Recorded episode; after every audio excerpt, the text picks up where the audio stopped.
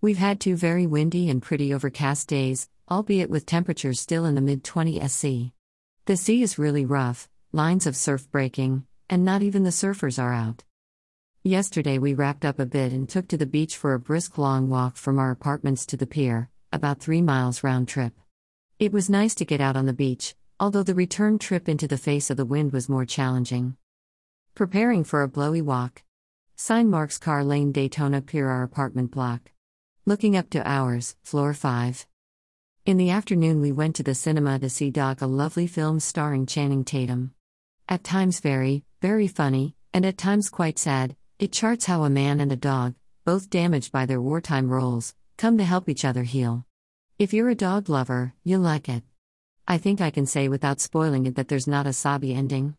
It was another one of those luxury cinemas with the fully reclining, massive leather seats. And a bargain at $5 each, about £3 and 75 pence. We ate in last night. Made lentil pasta in a rich ragu sauce with Italian sausages. Very delicious. And some butter pecan zero sugar zero fat ice cream. God knows what it's made from, but it is really, really good. Breyers is the brand. Have started watching the new Reacher series on Amazon. Much more like the books than the Tom Cruise films. They were enjoyable films in their own right, but suffered horribly for fans of the Reacher novels from the knowledge that Reacher is a 250 pound 6'5 inches blonde hunk of a man, and Tom Cruise. Well, isn't. Anyway, it's good, I recommend it if you haven't watched it yet. So, this afternoon we decided to catch another movie as it was windy again.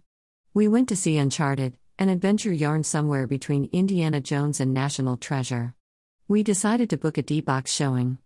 These are special seats which move about and jolt and vibrate in time with the movie. It was about a tenner a ticket to sit in them, obviously, they fully recline, are massive, and have cup holders and the like. You can control the intensity of the seat experience with a slider switch in the seat. So, well, the film is a good yarn.